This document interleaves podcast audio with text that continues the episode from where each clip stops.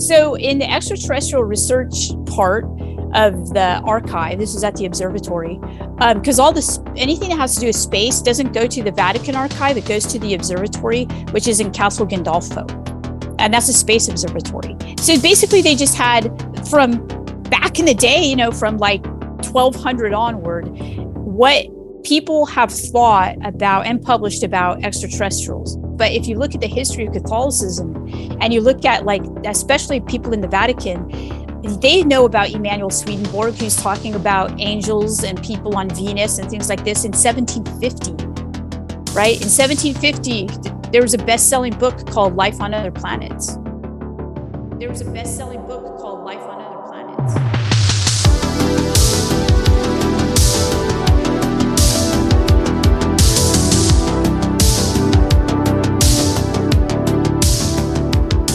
Yeah.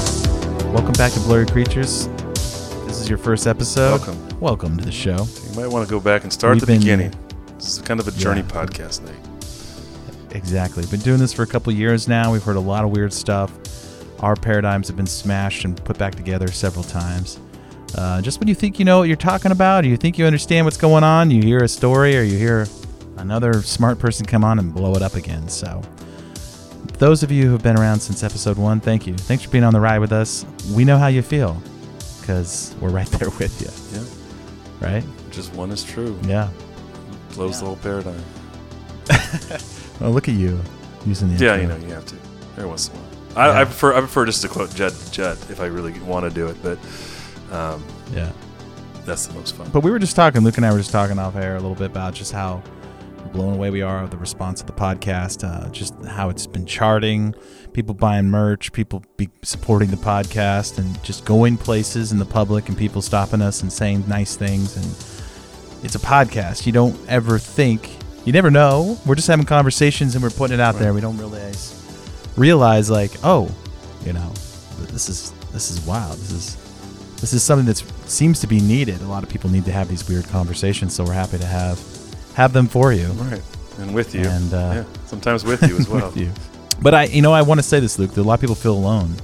A lot of people message us and say, you know, I'm thankful for you guys because I felt alone my whole life, and it's. I'm just thankful for your friendship, Luke, because we can have these conversations together and we don't think each other is crazy. And I sometimes I understand how they feel, but then other times I'm like, I'm, I feel lucky that I have a lot of friends in my life who don't who don't think this stuff is crazy, who and and we can have conversations about it. But a lot of people they tune into the podcast, they have nobody to talk to. Maybe even their spouse doesn't even believe in any of this stuff. And so We're grateful for you being here, though, and you're welcome here. Yeah. And I truly believe there is a quickening. I think that people are waking up.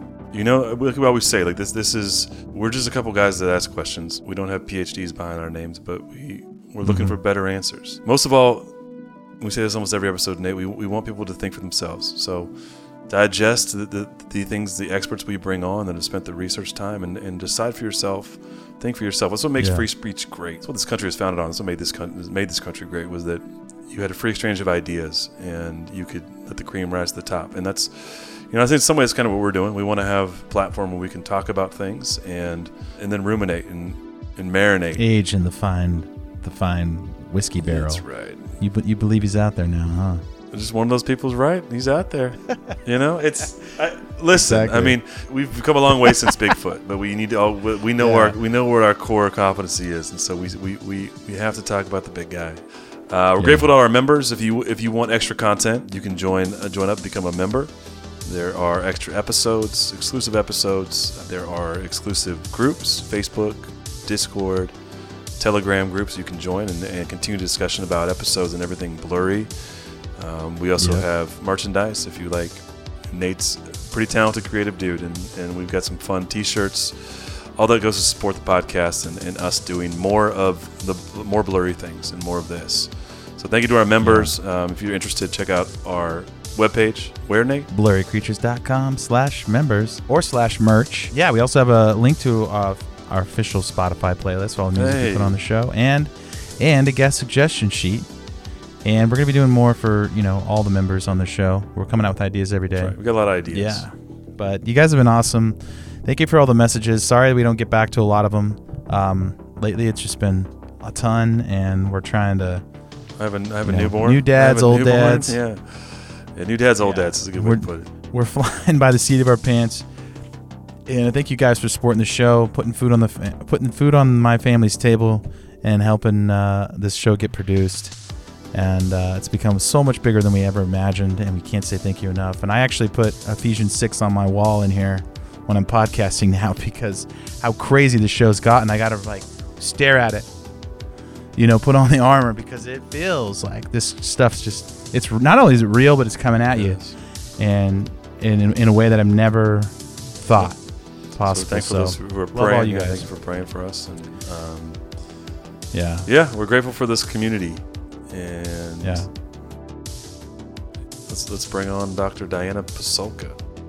yeah. We have Dr. Diana Pasulka today. She's coming on the show. She wrote a book called American Cosmic Academic, who talks about the blurry things in our world. Which you know we always love those people who are bold in their field to talk talk about the truth and and not be afraid to have a bunch of pushback because.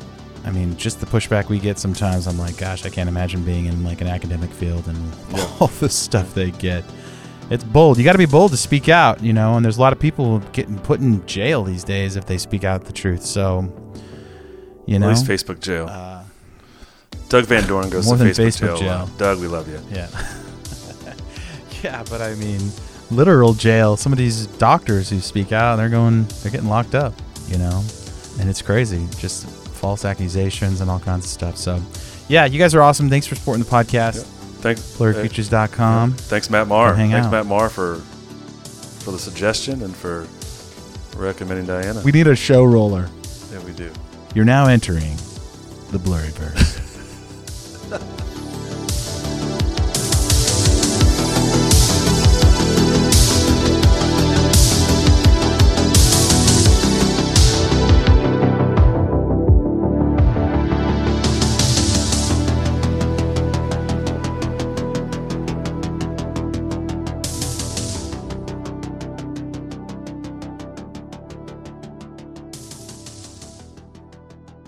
The history of our Earth is so different from what we can imagine. the Smithsonian, that if they found out about a large skeleton somewhere, was to go get it.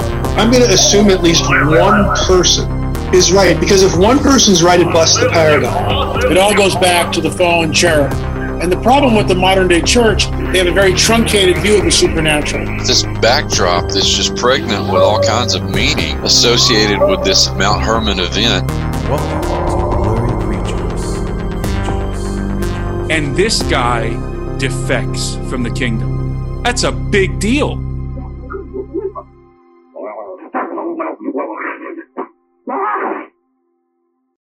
That's right. Well, Dr. Diana, we're glad to have you. So we'll do a proper introduction. Dr. Diana Pasulka, you're an author and a, and a professor of religious studies at the University of North Carolina in Wilmington and chair of the Department of Philosophy and Religion. We wanted to have you on because you wrote a book called American Cosmic, which is UFOs, religion, and technology. Really picked our interest because, and in talking to you before we started recording, uh, you're you're also a Christian and and we found out you didn't believe really in, in any of this stuff when you started researching it, which I think is a, is, is a fascinating journey. I think with all of that, I would love to ask you about that journey from, you know, a religious studies professor to you know to this book. Like you know how, how did how did that process happen, and how did you end up writing a book on on on UFO? Yeah, and you you and my sister are both Davis alumni, so shout out. Wow, that is so cool. there, uh, Davis uh, is uh, one of my favorite places. Riding around on bicycles, and um, there's a great religious studies program there, which I had taken classes in, and philosophy too. Uh, okay, Wait, and I'm a Chico State guy, so that we're rivals at one point. Oh, now you guys yeah, are D one. right. Okay. yeah, that's right. Wow. I'm Cal Poly. I'm Bigfoot on the circle. Oh my gosh! All right. So a bunch of California educated right. kids. We're all That's right. brainwashed, Yeah. right? It's Yeah, to some that's Still extent. got out of Yeah. the brainwashing, I think, is how it worked. Yeah, Baby, hopefully. Okay. The Southerners are going to say, "Oh no, this is too much." yeah right. right? Yeah, right. There's too much NorCal That's here in the that's South. oh, okay. So I had I had an idea to do what I'm doing now when I was 11. So I wanted Hmm. to. I was a um, a kid who was who had a feeling of being religious, like being Christian, when I was young. And so what I did was I read the Bible basically when I was about 11. And it was the King James version, which is not a Catholic version of the Bible, but it's a it's a Protestant version of the Bible with a, it's a red letter edition. Mm-hmm. And so I would mm. focus on Jesus's words in the Bible. And I said, you know, the Bible, once you actually read it, is quite strange and it doesn't make a lot of sense. It's a lot of books put together. Now, if you're a kid, you don't know this. So, but I, w- I knew enough to know that through reading this book, there were there's a history here and there were these original languages that this book was you know translated from and i wanted to learn those original languages and i wanted to know about the history of the bible and religion in general so that was kind of like a goal that i had um, when mm. i was very young and i ended up doing that so I, I, started off as a born again christian my my family my dad was catholic and my mother was jewish we came you know from eclectic california new agey culture mm. and they weren't particularly religious but i was and so mm. I asked them if I could attend a Catholic school that was actually run by sisters, the, the Sisters of Mercy. And these were great role models because they were living the gospel in terms of actually uh, helping people and you know doing actual work of feeding people and clothing people mm. and getting them medical supplies and things like this. They were doing this in central america at the time. And so this this was my early education. And so i decided to now i grew up you know what it was like in the 90s uh, in california it was the dot-com boom so it was really mm-hmm. easy to get a job doing really anything tech related and make decent money so i mm-hmm. did that and that kind of kept me off my route of going to you know school for religious studies for a while uh, but i kept reading philosophy and religion mm. and i knew that eventually i'd do that. So i did. So in my 20s I, w- I went back to graduate school and i was i applied to the divinity school in berkeley. It's called the gtu the graduate theological union. And it is a great school because you've got everybody who wants to learn academic you know the field of academic religious studies but also they want to either be a priest or be a rabbi. And there are schools there that teach people how to do that. So that's where i went. And so hmm. i took classes at uc berkeley and i took classes from the jesuit school of theology and i took classes from all kinds of different schools. And i learned a lot about religious studies which is different than theology. So people ask hmm. me you know are you a minister or what do you do? No i teach academic i teach the basically that comparative religion or the history of religions. So we learned every, I learned about every sort of religion. So I teach classes on Hinduism, Buddhism, Islam, Muslim, you know, uh, Christianity. I teach Christianity to people who are Christians and have not ever read the Bible, by the way. So, um, mm. so these are the things mm. I do. I had never thought of UFOs before.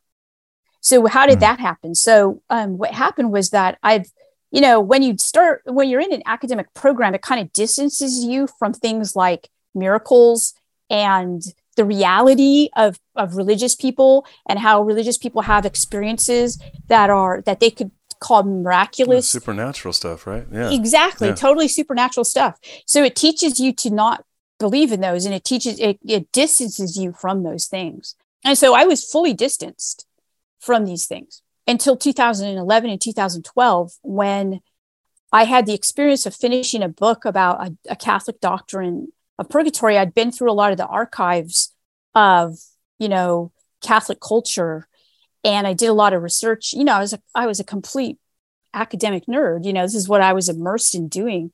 I had young kids, and so I was my life was basically taking care of my kids and doing research and teaching, nothing else. And then what happened was that I came across all these sightings of UFOs. I didn't know they were that. Like I didn't I didn't think about it in that mm. way. But I I saw from like 1100 onward to like up until the present that European and North American and Canadian Catholics were basically identified these flying objects in the sky, but they were interpreting them as different types of things. And so I had a kind of like a breakthrough weekend where I mm. had this and and I was done with this one book and I said I'm I don't know what to do with all this stuff. I had kept a log of these sightings like here's an example of of one of them a sighting that this nun had it was this in the 1800s and she kept seeing these orbs come through her cell you know uh basically she was in a, a cell, right? Like that's what nuns lived in, these convents. And it was a stone cell that she was in. And these orbs would come in. And she was afraid of them and didn't, didn't know what to think of them. So she told the mother superior and the priest of the convent, they didn't believe her, but she kept having this experience. So finally, the mother superior sat with her one night, saw the orbs herself, and realized that she they thought that they were souls from purgatory that needed to be prayed away and they got the whole community together and they prayed. Well this is the type of thing that i kept coming across. And so i showed the log to a friend of mine and i said i can't i really don't know what to think of this stuff. And he said it looks like steven spielberg like you know ufo mm. stuff. And i said you are crazy. But that weekend there was a ufo conference in wilmington and i attended it. And when i attended it i realized that people were still having these experiences. And then, boom, my world changed. I completely, the supernatural became real. And I had an experience, I would call it, it was an experience that was frightening, terrifying, and also strangely familiar because I recognized that those things that I'd been studying my whole life were actually real mm. and mm. how now do i think about them right. like how do i deal with this now and mm. i frightened a lot of my colleagues you know they were like what's going what happened to you right and um, but you know what i developed a new way of uh, in my field of of talking about this stuff so i've you know i was already the chair of my department back then so mm-hmm. i could mm-hmm. do that i could write a book about ufos without being maligned. And then the US government comes along this last summer and basically says, yeah, they exist. We don't know what they are. Right. Mm-hmm. And so, you know, a lot of, you know, my, my book came out, the timing was perfect for it. So mm-hmm. that's what happened. It's mm. wild. I, yeah. There's, I mean, there's so many things I want to ask, but I, I think it's fascinating that you wrote this book, taking these experiences and then contextualizing it in in the context of a religion. I think one of the things you talk about is that there's 75% of, of American adults believe in in extraterrestrial life, right? And this is yes. the way that you teach academic religion.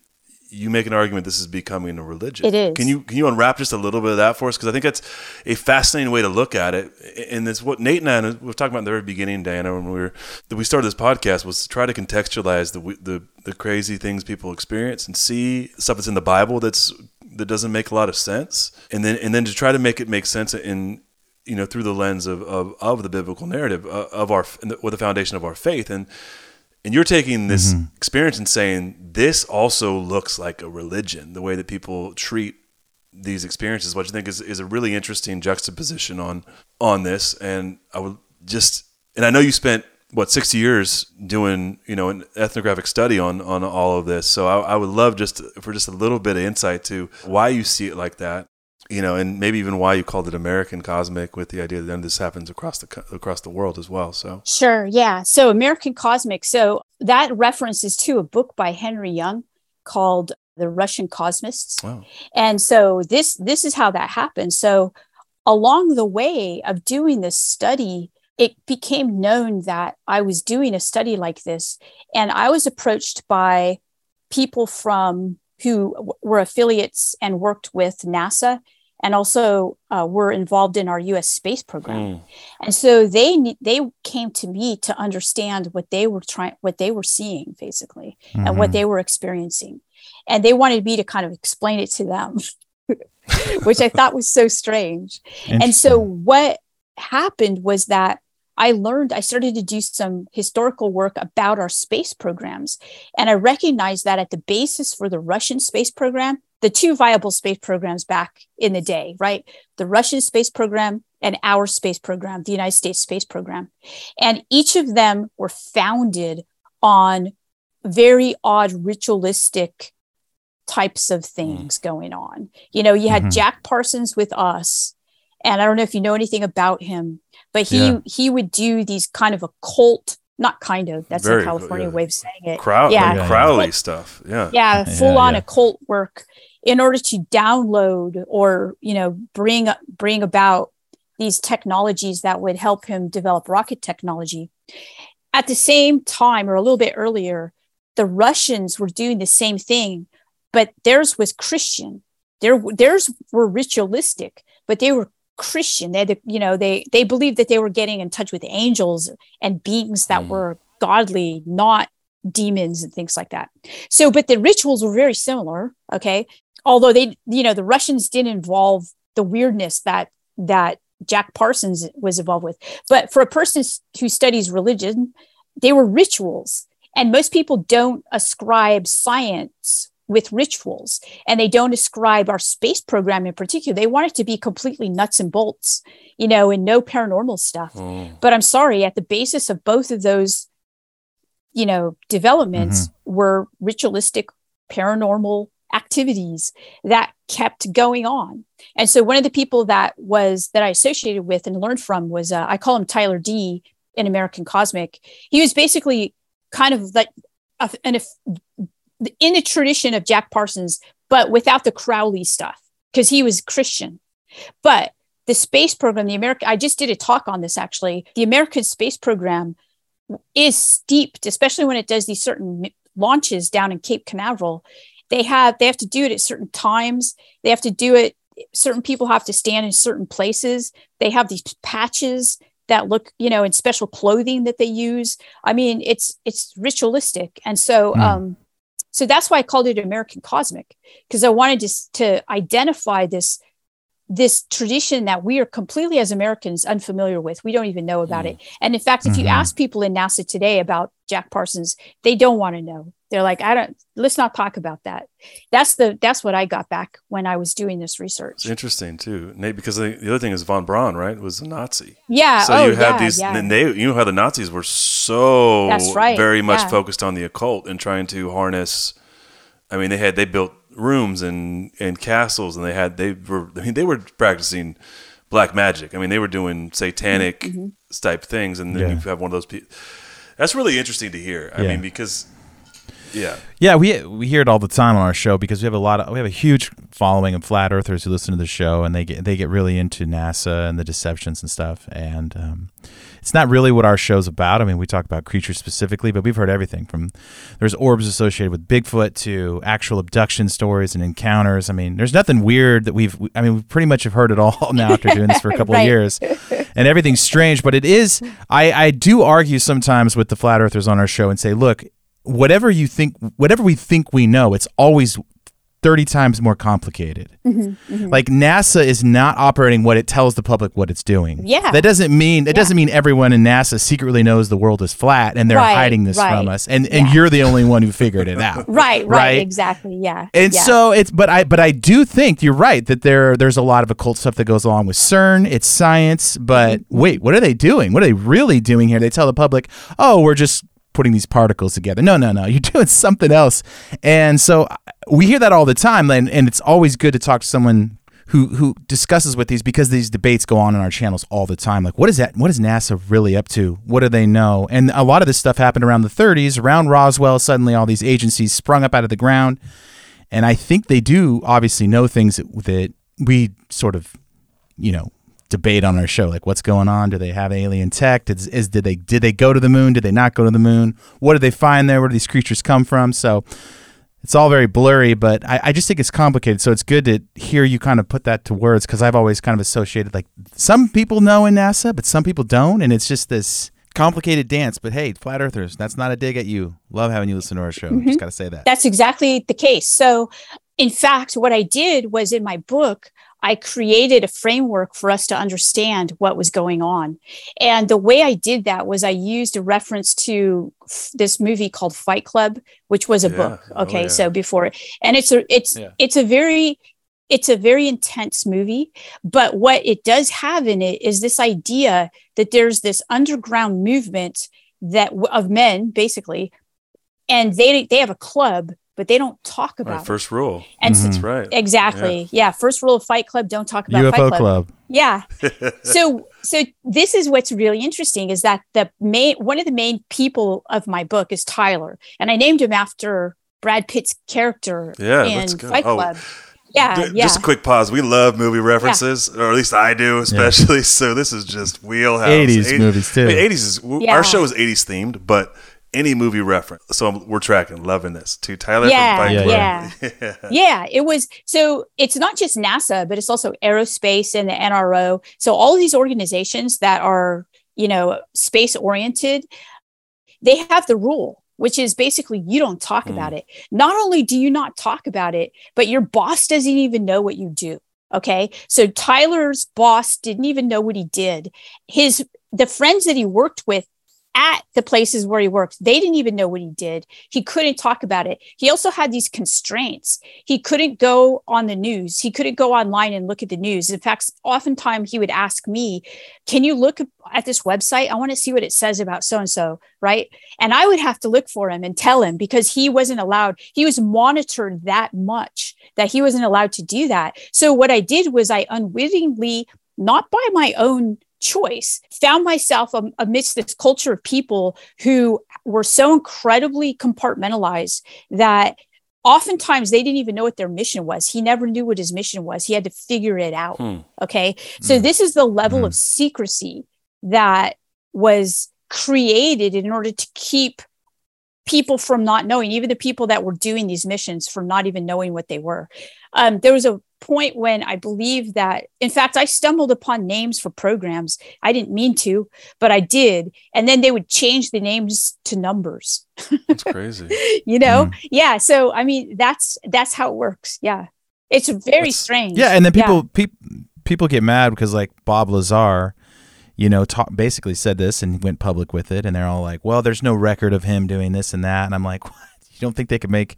They could easily make someone disappear because they barely have any, you know, like you said, they have they have this. It's just this shroud of secrecy that kind of flows through it. And I remember my my ex father in law was telling me a story before, you know, he he passed away. He was saying that his dad worked in Area 51 he said that his dad came home and told him a story once that his father's in Area 51 with clearance, with security, and yet while he's in there, they had they were moving something from one one part of the facility to the other part of the facility, and they had a bunch of armed guards there protecting inside this high security clearance area, moving things. He's like his dad is like, I don't know what they're moving, but I'm not even allowed to see what they're moving. And it's it was just like and then later on, years later, you hear Bob Lazar's story about this and you're like, they they didn't know and he couldn't talk with his other coworkers because they didn't know what they were doing and everyone's sort of in the dark.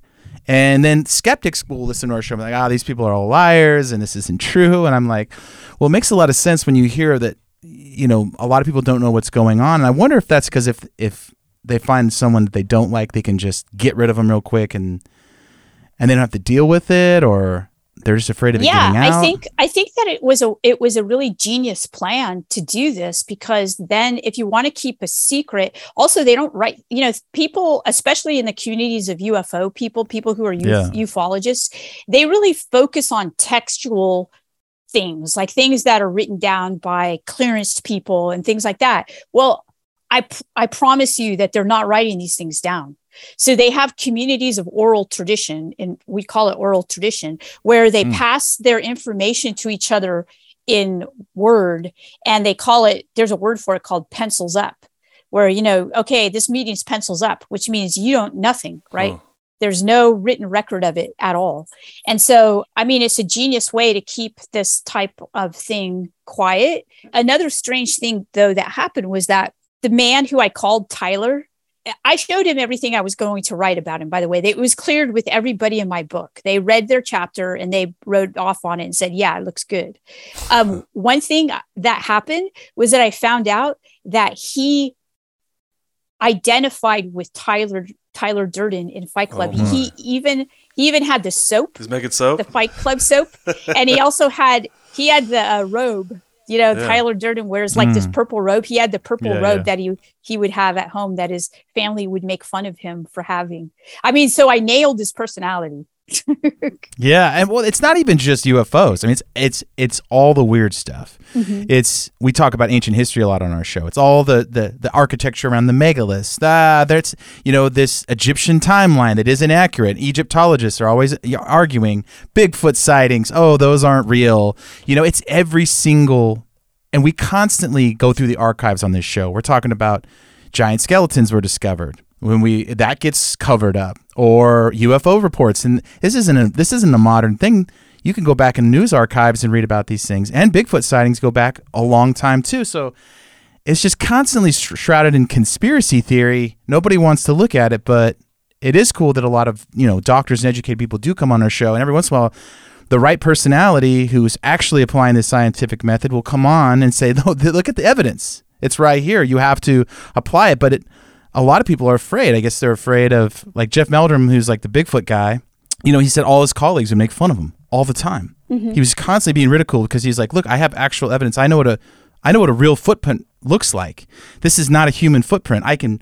This is what this is my life's work. I can prove to you this is not faked." And yet, every all of his colleagues still laugh at him. So there's something strange going on in all these areas, whether it's aliens, UFOs, or all the cryptid science. So it, it's good to hear you kind of talk about this a little bit because we we do the make that point a lot on our show that no matter what rock we turn over, it's always this mysterious the bones go missing or so so we say on our show all the time. And we even we even make shirts about yeah, it because it's so yeah we do. We have to say we have to send you one. That's right. Um, i'm actually writing an article right now for a folklore edition for my field that talks about why you know why to stigmatize knowledge like it's called stigmatized knowledge in my field like and so you know people who seemingly are above suspicion in terms of their scholarship like john mack who studied ufos he was a pulitzer prize winning uh, research scientist at harvard and yeah. you know his own university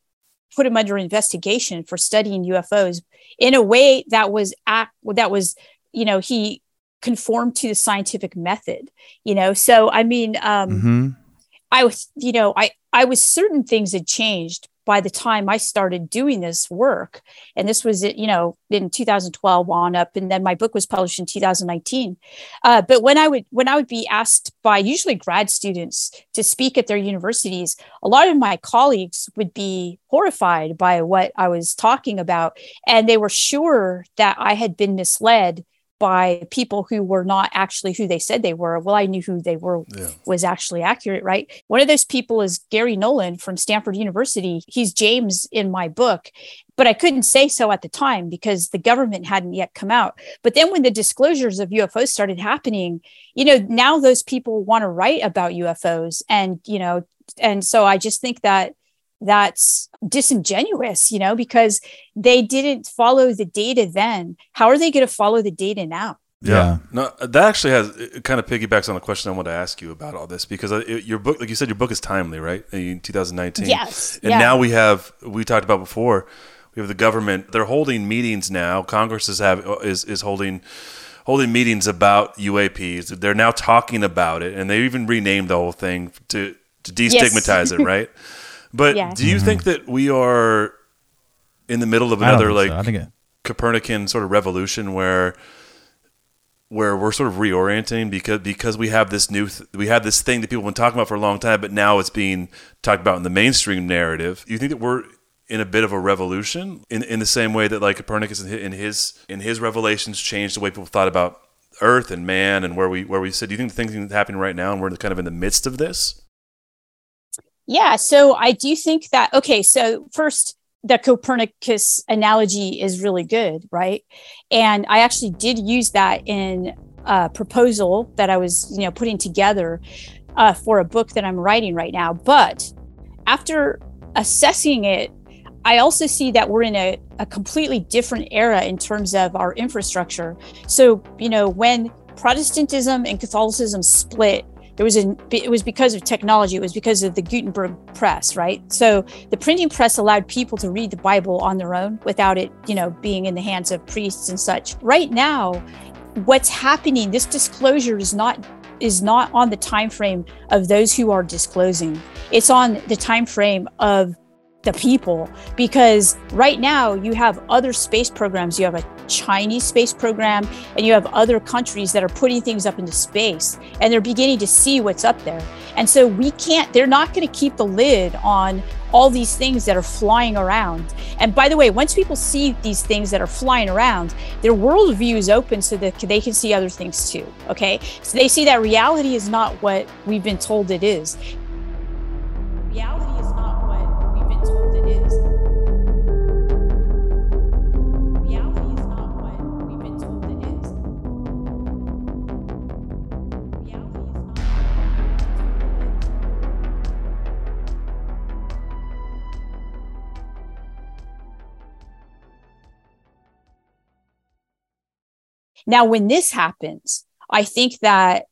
and will we have enough people? I think that we're at a really interesting point in human history, frankly.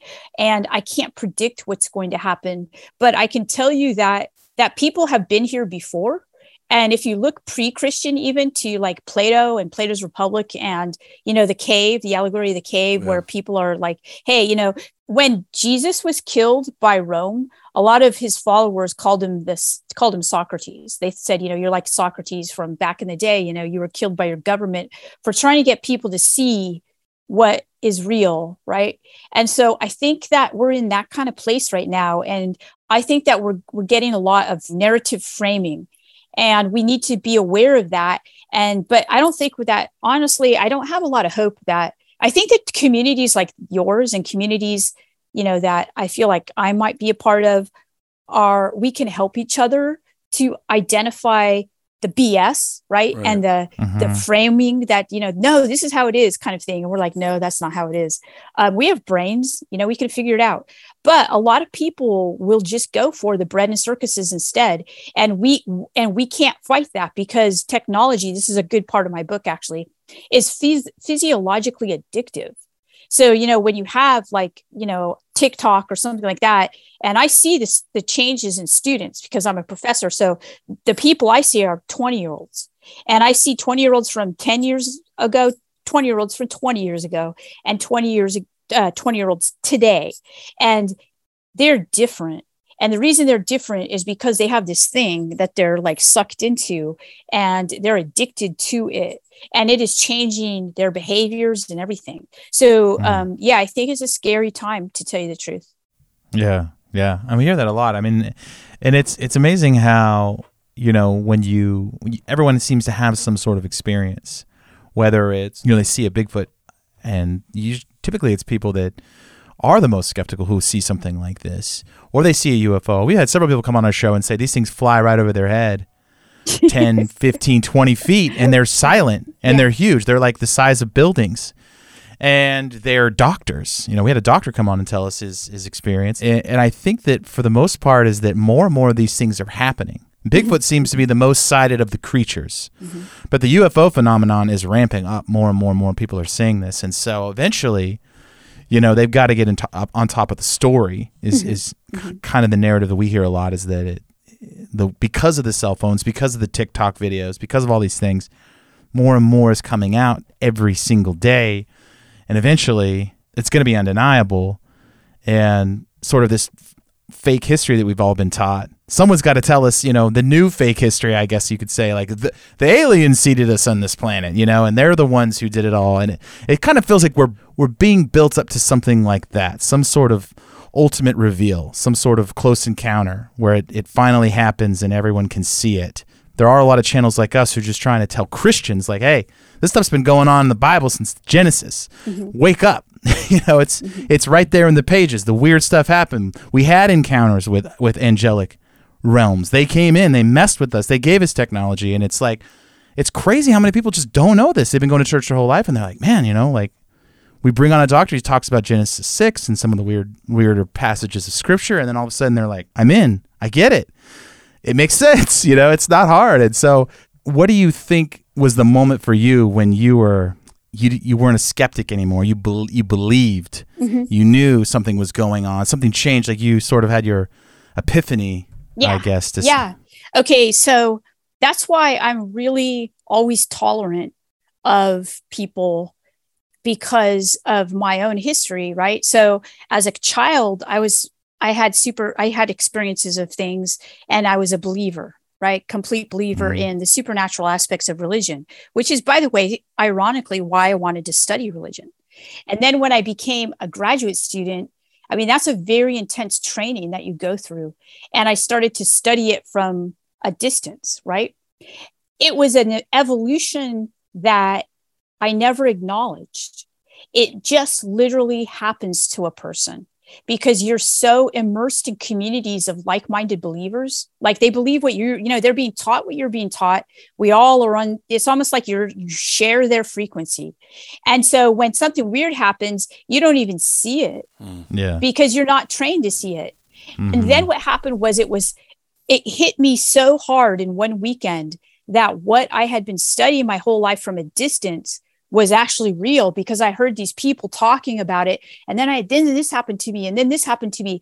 And I was like, whoa, wait, wait. Hmm. So I went back and I looked at some of the major, what I call contact events in Catholic history, where hmm. literally people are being absconded by angels.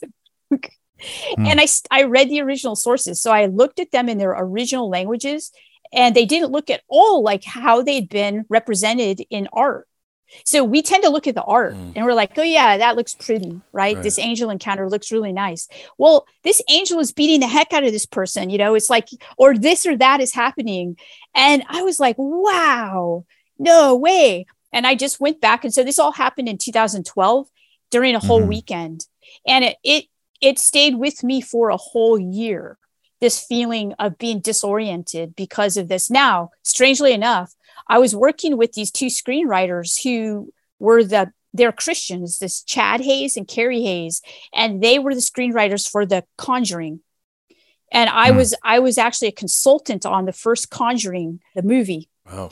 And so I was, and I, my expertise was in traditionalist Catholicism, which is what Ed and Lorraine Warren were you know they were traditionalist catholics who believed mm-hmm. in demons and they were you know helping people get rid of you know they were exorcising people helping people and so those guys who were from california and i felt like kind of like akin to them they were identical twins and they were like christian and they really wanted the conjuring to, to come out with a very intense supernatural message and in fact if you look at the last you know, the quote that Ed Warren says in the last, in the Conjuring, the first Conjuring, the last scene, you know, it's real, you know, it's real.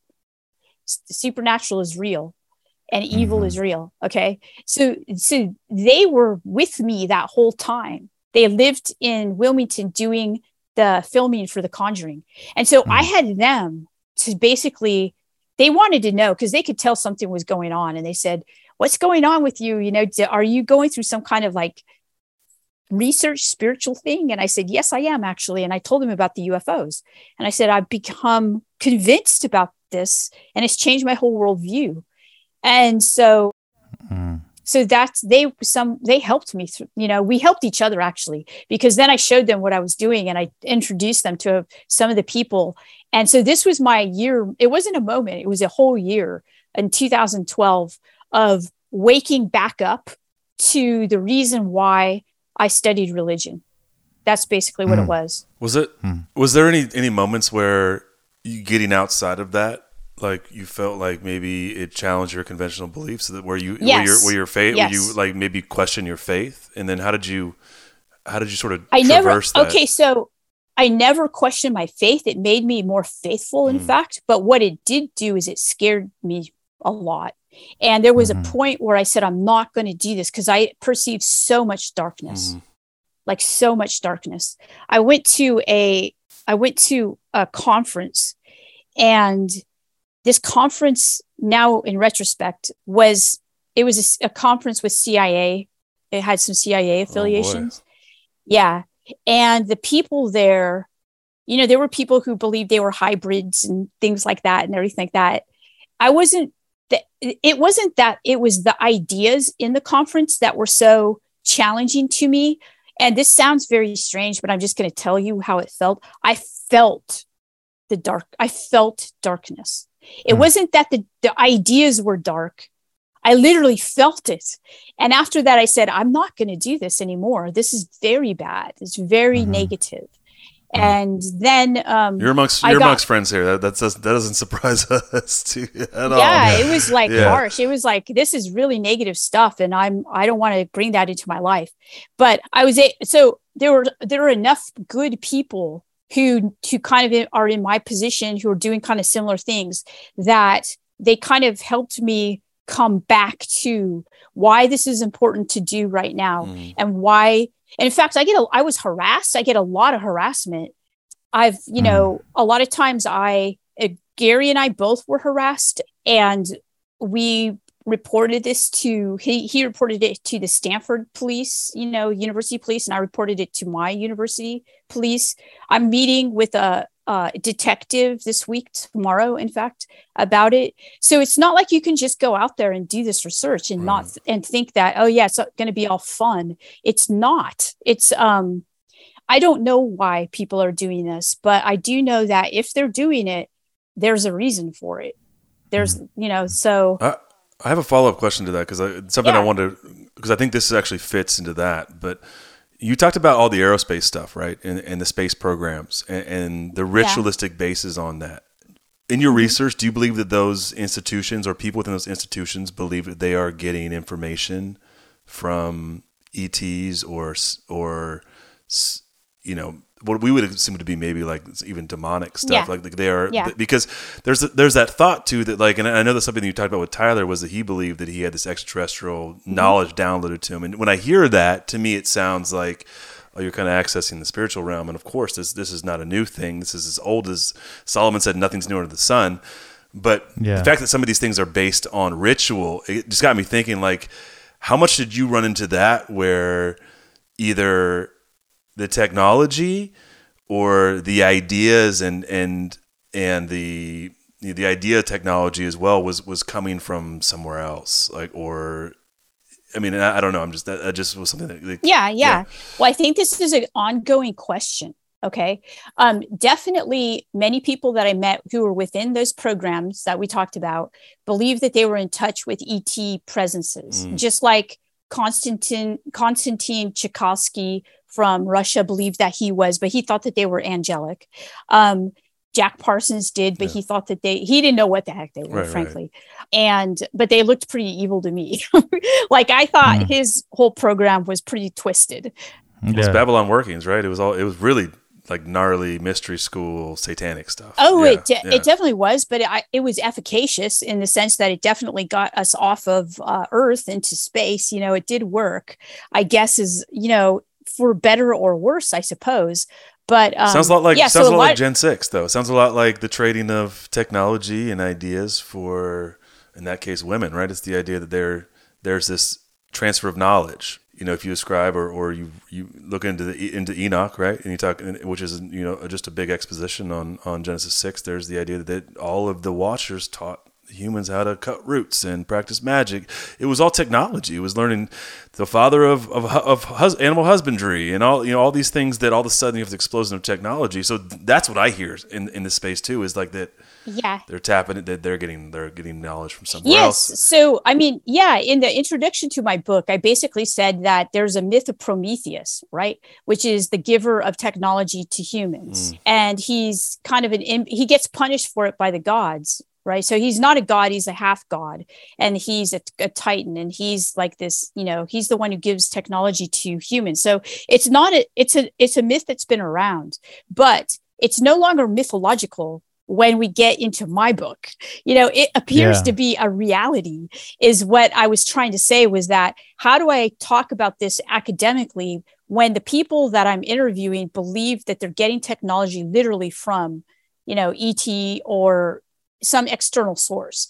And i there were various ways of doing that. One was to talk about creativity and what that does and that possibly makes your brain think that you're actually getting it from an external source, but you're actually in a certain state of vibration in your brain. So, you know, there's lots of different, there are different framework, not lots, but there are different frameworks for looking at this. And a lot of people go with the literal framework of, you know, this is a living myth. This is not a myth, actually. This is real kind of thing, like Tyler does in mm-hmm. my book. Mm-hmm. And a lot of the scientists do. They're more literally minded than people in the humanities, I guess. Okay, but we let's get back to this idea of feeling that the darkness of this. So, you know, when you look at Wernher von Braun, right, and you look at his how he created his technologies, we have to acknowledge that he had a concentration camp, you know, Yeah. where people there were more people who were killed in the creation of his technologies than actually by the weapons that came out of his technologies. I hmm. mean, could anything good come from that kind of creation? You know, where people are Sounds literally slaves. Sounds like a ritual too. Like you, you're, it's the letting of blood. It's it's a sacrifice. It, in a macro form, it's a sac- it's a human sacrifice, right? It's which is really crazy to think about. It's absolutely true. Yeah. So again, in in my field, we talk about ritual studies, and there is uh, Rene Girard. Is I don't know if you know the work of Rene Girard, but he basically makes the case that you know religion came up, especially he's Christians, he's Catholic, and he basically said that Christianity is the religion that recognized that all human progression seemed to happen from sacrifices from you know ritual sacrifices. And he said christianity was the one that basically said let's make this the last sacrifice. Let's make jesus the last sacrifice. And then acknowledge our innate desire to kill each other over things you know over basically scarce resources. Yeah i, I mean i i you know did did the space program i don't know. That's a lot of stuff that you'd have to like look into yeah. Mm-hmm. but i can say that all of that stuff is quite disturbing you know and that these are the kinds of things that i worked with when i was writing that book. And i ended in a pretty negative like i, I wouldn't say i was optimistic at the end of that book. In fact yeah. i ended it with uh, martin heidegger's idea that only a god can save us now. Yeah. Yeah. Oh, yeah. Luke and i talk a lot of off show about how dark it gets on our show.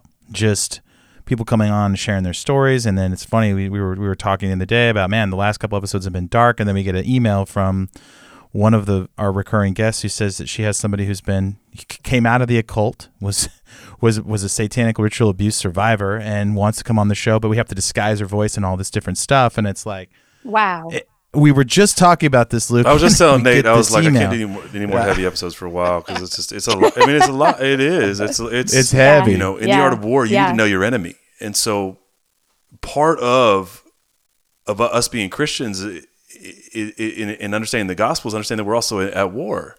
We are in, we are caught up mm-hmm. in a cosmic war, you know, we're not fascinated by the darkness, but we want to expose it. We, people need to be aware. It doesn't serve anyone to put your head in the sand. You're obviously there. You read a whole book on on traversing this space, and yeah, it gets heavy. Nate's, you, Nate made a great point. Like, and you, I can see it through you know six years of, of studying this. You ran into some, as you say, really dark places. Well, what I think is the one thing that I've learned a lot on this show is just how many people have carried these burdens these supernatural burdens i would i would say or something like that where they don't understand why would god flood the world?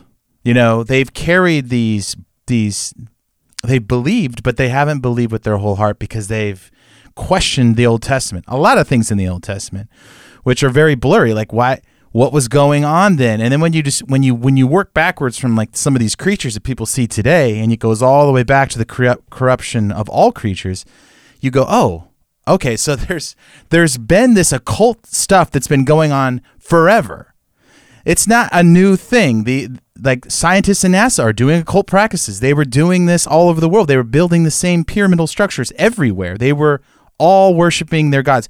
What happened in the last 300 years where we all just put our heads in the sand and we're like we are trying to analyze the world inside the matrix. Mm-hmm. It doesn't make any sense. It's like, well, yeah, but then somebody will get pulled out of the matrix and everyone gets pulled out in a different way. Yes. And yeah. they see something or they have an experience and they come out of it and they go, wow, everybody is clueless. The hardest part is the church is clueless, but then you plug in some of these these uh, things we've discovered on our show, like uh, Genesis 6 and such, and then you can you you let those burdens go like, oh, now I get why God needed to flood the world. Human beings were almost ex- went extinct if you if you take it literal, you know. And and we try to apply the scientific method on our show. We don't we like when you say the myth of Prometheus. I almost wonder if like I I I'm under the belief now that the, those people that those stories were real. They just preserve them in a, in a way that we can understand them throughout time. But I it seems as though those yeah, demigods fits right demigods into, yeah, right into the Nephilim, mm-hmm. right into the walked Nephilim the earth at yeah. one point. Yeah. yeah. Yeah, yeah. No, that's what I was doing. I was trying to open it up from yeah. what we consider to be a myth to yeah. I am now in this myth. Mm-hmm. Yeah. That's what I say in my introduction. I am now in this myth and I'm going to write this book from being within it and deal with it academics. hey, so you know because this is it. you were you said you were you were reading about these these these original Catholic miracles, right? The, or these these yes, yes, did, encounters. Did you find anything crazy in in in the Vatican archives? Did you get did you come across? Yes, yeah. Tell us because this is yeah. I mean, anything? It's a whole. T- Yeah, it's a whole whole treasure trove of blurry creatures. yeah. That's what we're You talking know? about. Yeah, miles and miles and miles. So I saw. I mean, there were so many things. I we were there to do specific study of um, Joseph of Copertino, who is a saint who is said to have flown around, right, levitated, and a lot of um, UFO abductions have levitation aspects to them, right? People are levitating up and doing this. Um, I posted on my Twitter account a picture of people going into purgatory and it literally looks like a flying saucer beaming people up into it right so i wanted Hmm. people to see that these images were are so similar and these representations are similar the interpretations are just different. You know they called them souls from purgatory then we call them ufos now kinds of things like that right? In the vatican archive we came across a lot of things. We came across a, a woman who's called the woman uh, in blue. She lived in the 1600s in Spain, and she believed that she was being taken by angels, kind of flown up above Earth into space, where she could see the spinning Earth, and she described it, and taken to what she called the New World, which was basically New Mexico and around that this the Southwest, Hmm. Arizona, all these areas, and she was put down, and then she actually interacted with uh, indigenous tribes there, Wow. and in fact, the uh, one of the uh, leaders. The chief of that indigenous tribe just called me the other day and I have to return his phone call because he said, Come on, tell me about the lady in blue. Like, we really Hmm. want to know because they have statues of her and their whole oral tradition goes back to this time period.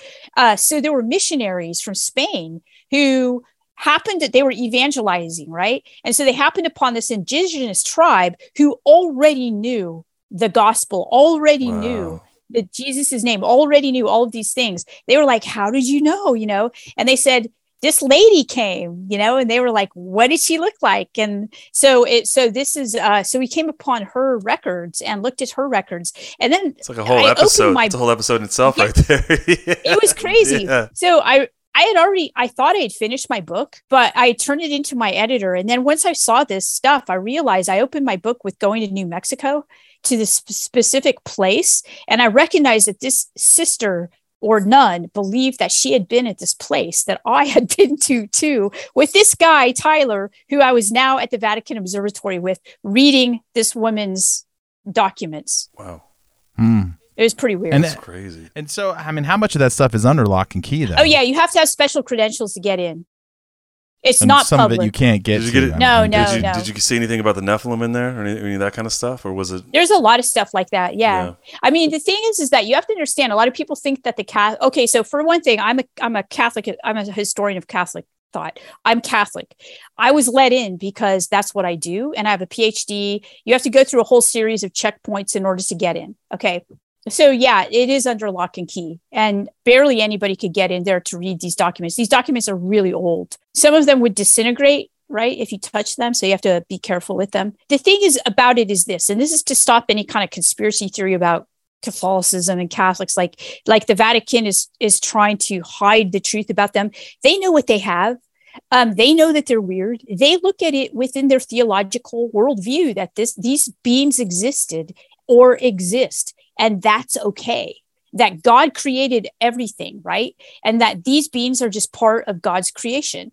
And they don't view them as like you know that they're trying to keep the world from knowing about you know these beings these you know the thing is is that those the pe- the catholics right now at the vatican are doing their hardest right now their darndest to basically digitize those documents because those documents are basically going away They're disin- like they're disintegrating really disappearing, you for real, yeah. yeah they really are yeah What did the Vatican think about? Uh, what do they What do they think about your your project? Did you get any any resistance to talking about UFOs and then writing a book about UFOs? No, no, not at all. No. I have a lot of friends at the Vatican, and a colleague is Brother Guy Consolmagno, who's the director of the Vatican Observatory. In fact, we were given quarters at the Vatican Observatory to stay.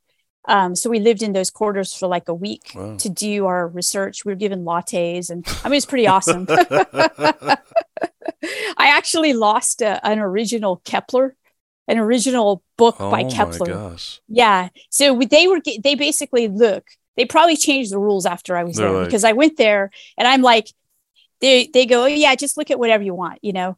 And I was like, are you sure? And they're like, okay. So I did. I looked at everything. I'm like, okay, they have a whole Hmm. wall of of something that's called um, extraterrestrial research, research Wow. into extraterrestrials. And I was like, I'm starting here.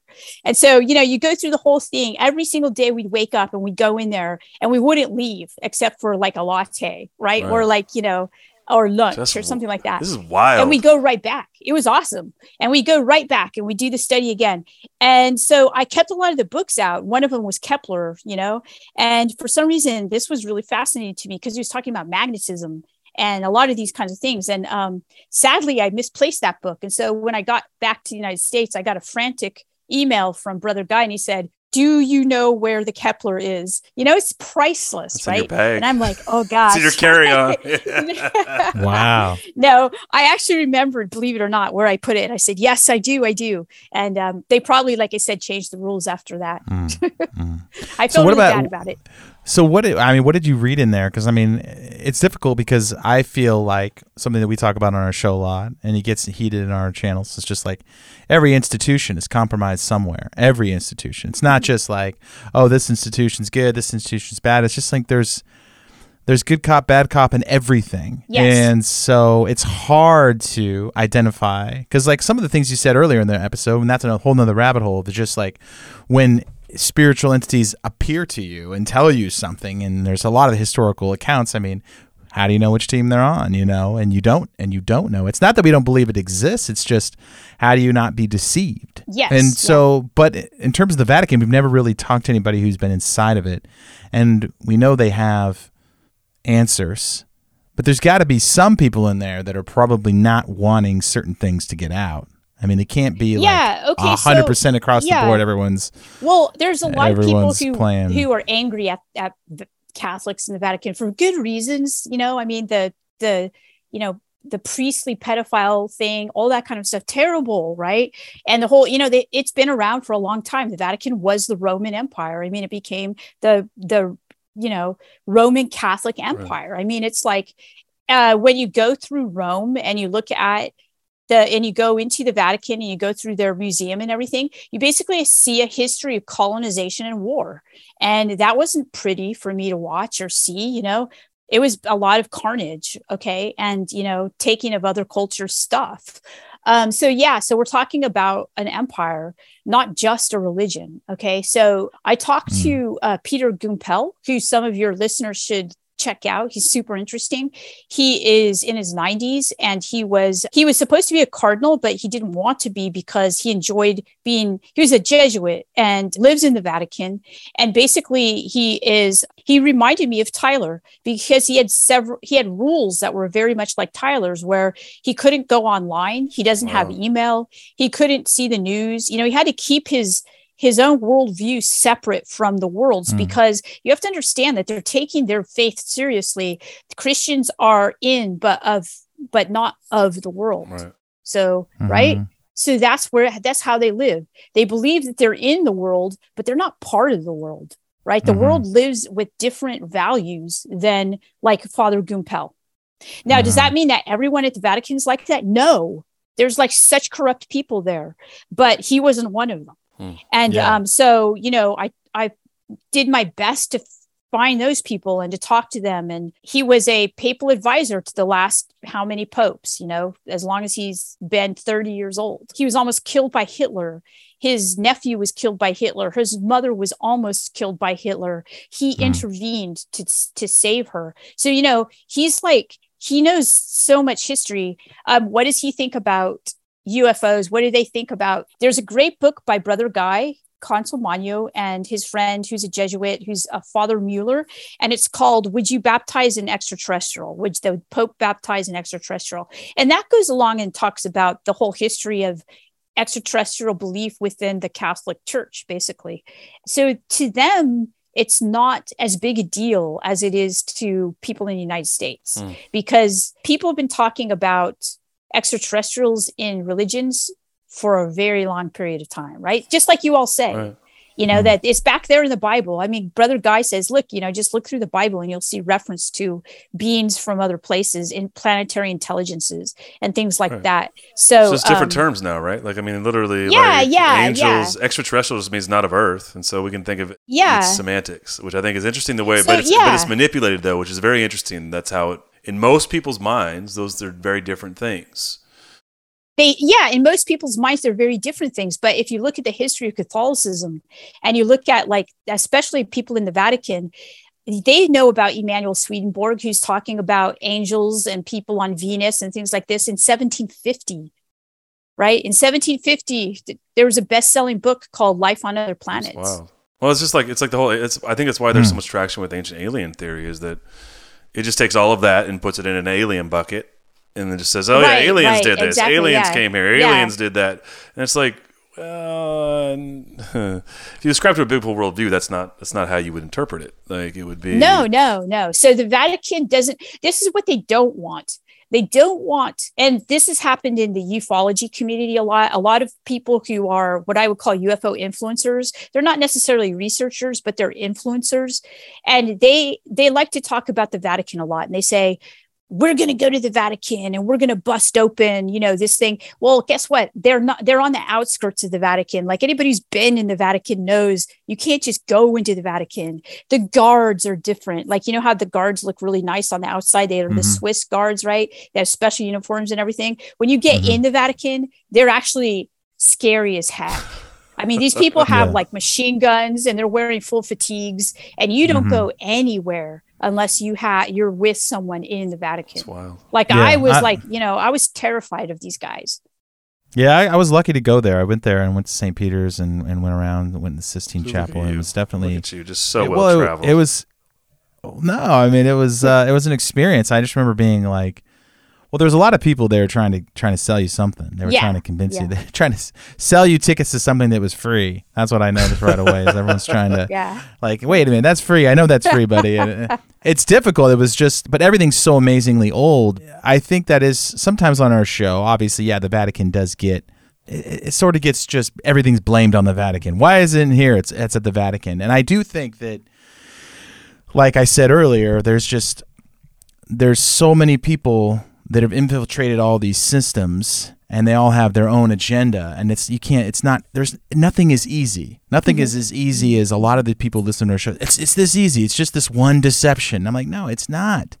It's very complicated. Satan's not going to like leave any crumb trail if he doesn't have to. And I just can't get. I just can't get past Nate that there's a whole wall. That, Diana, that you said that Yeah, it's I was gonna ask her that. You're like, dude, this Yeah. is insane. what what yeah give us a little rundown what are some of the talking points of that what are, what are some of the Look at the blue Yeah, scratch oh, lady yeah, yeah. Okay. that. Yeah, yeah. So in the extraterrestrial research uh, part of the archive, this is at the observatory, because all this anything that has to do with space doesn't go to the Vatican archive; it goes to the observatory, which is in Castel Gandolfo, Hmm. and that's a space observatory. And so, um, so basically, they just had from back in the day, you know, from like 1200 onward, what people have thought about and published about extraterrestrials. And so when they get in, when you get into the 70s and when you get like the 60s and the 70s and the 80s, it just took off and it got super interesting. And I could, I didn't have enough time to go through everything. But what I noticed was that the terminology changed. So when you, and this is another way to do archival research is that you don't just look at what's in there, you look at how things are categorized all right and if and if there's a shift in the way things are categorized you know that something happened so i wasn't there long enough to figure this out but i did have tyler with me and tyler was part of the us space program so he was able to fill in some of these blanks but what i found was that when they got to the 80s and certain space missions they stopped they were actually funding programs that were in search of intelligent extraterrestrial life right like SETI. but Yeah. yeah. But after that, they stopped funding that and they started to cert they did microbiology. Like they wanted to, to find like, you know, traces of biological things. Like They- they bacteria were no on longer- meteors and stuff. Yeah, Yeah, they yeah. yeah. they weren't looking for it. They took out intelligence. And I was like, why did they do that? That was after the Apollo, one of the Apollo missions. And so that's what Tyler looked at me and said, think about that. Yeah. Mm. Maybe they got their question answered. Yeah. Yeah. So the funding and the funding for the research changed. Absolutely. Yeah. But they tell you, you know, these these things you can't talk about, or you had free access to write about whatever you you found. uh, there were certain times when I was told to not talk about c- certain things and in no uncertain terms, basically like Sounds like. Fight Club. There's And a whole I- Fight Club thing going on here, right? Yeah. don't talk about it. Right.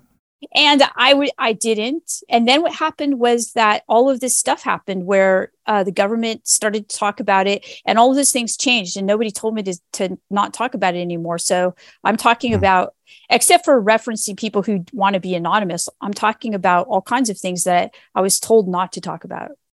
And what do you think aliens and UFOs are? I mean, what do you what's your what's your take if you had Yeah, sure. So I think that people have been seeing things in the sky for a very long period of time, as long as humans have existed. It appears that they've been having these experiences. I don't discount these experiences. I believe that people have them.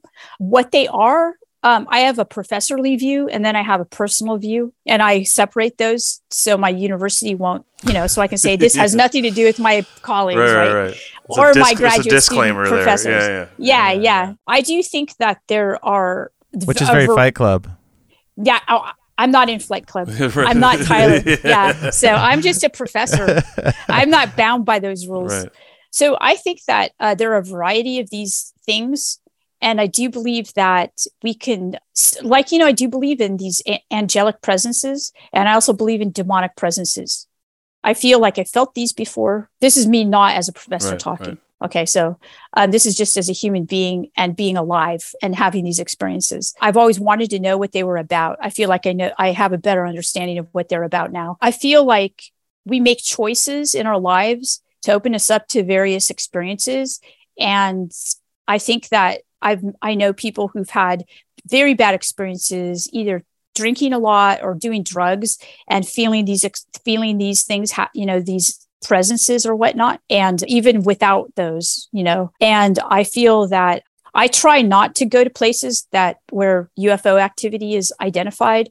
I do not call any type i'm not a ce5 person you know a close encounters 5 person. I don't want to be i don't want to hook in with any other you know i i just don't want to do that. I mm-hmm. don't want to advocate that to anyone.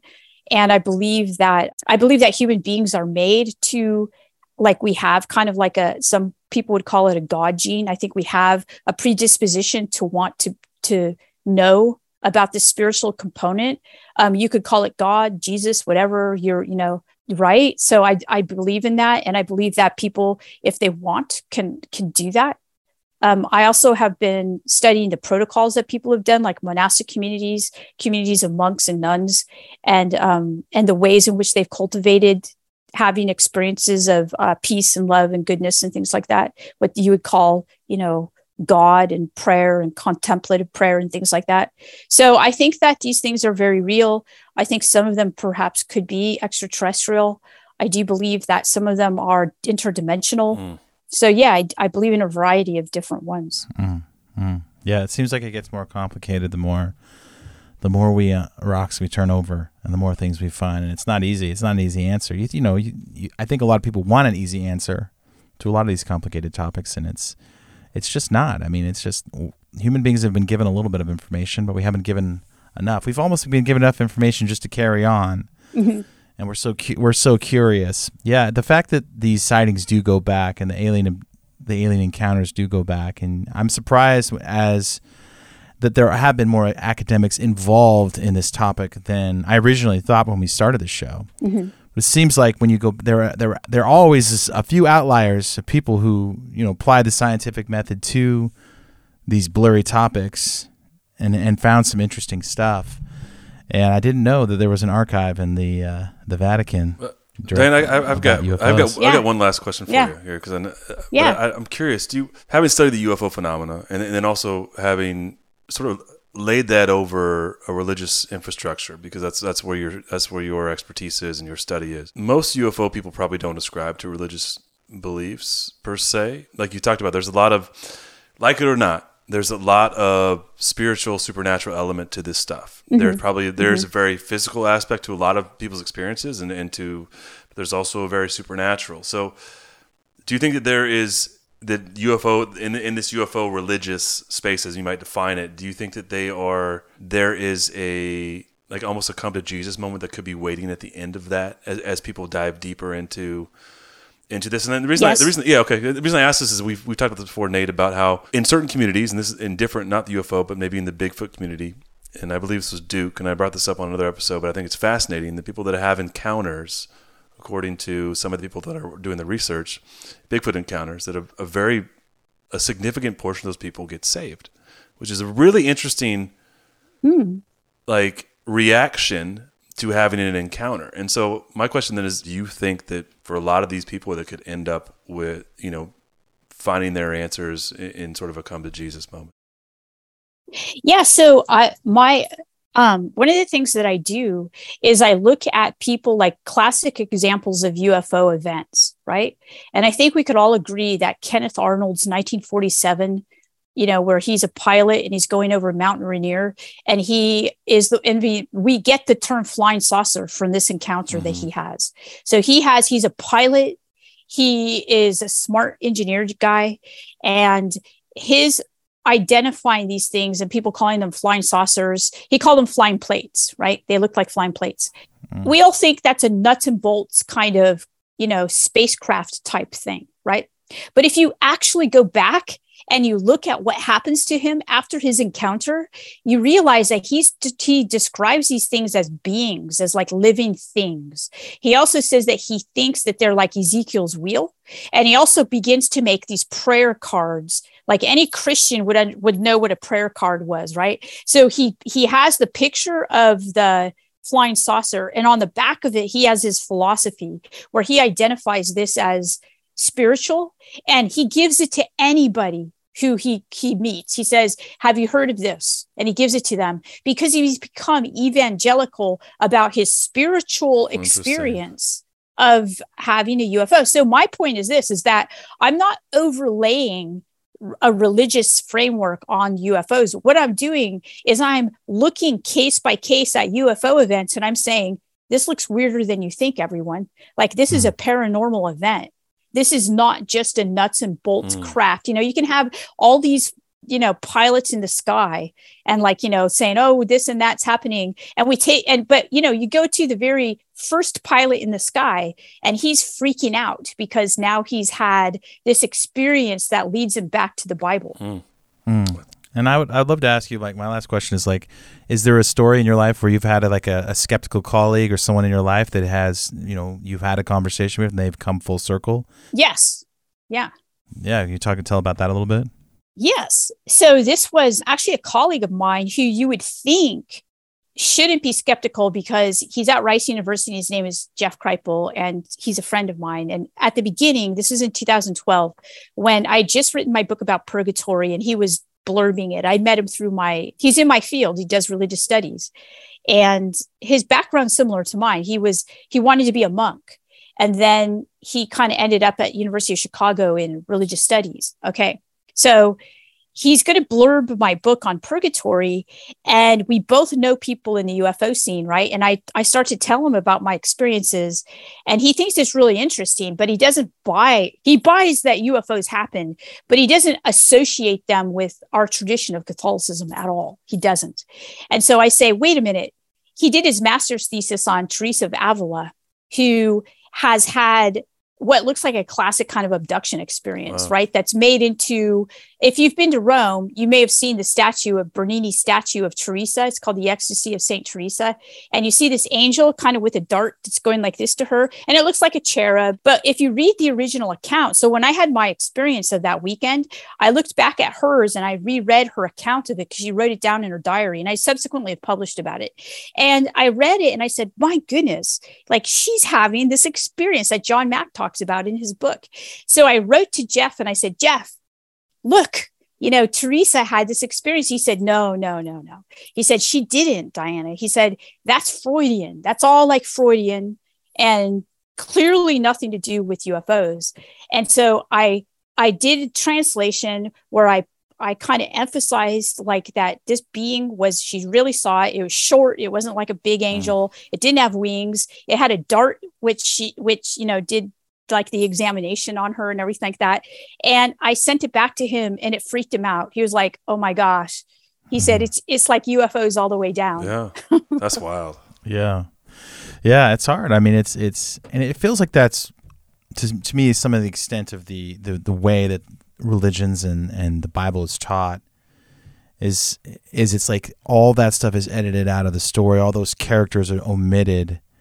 So we're all kind of confused and then eventually if we take some of the like verses in Matthew 23 Jesus says, you know, like the days of Noah when I'm going to come back. I mean, what does that mean? It feels like those realms that were once interacting with human beings. You know, we, we didn't have this problem of disbelief. We didn't have this problem of, oh, I don't believe in any of that stuff. You know, I don't believe in creatures. I don't believe in, in, in UFOs. And there, it was it, it was more like, which side are you on?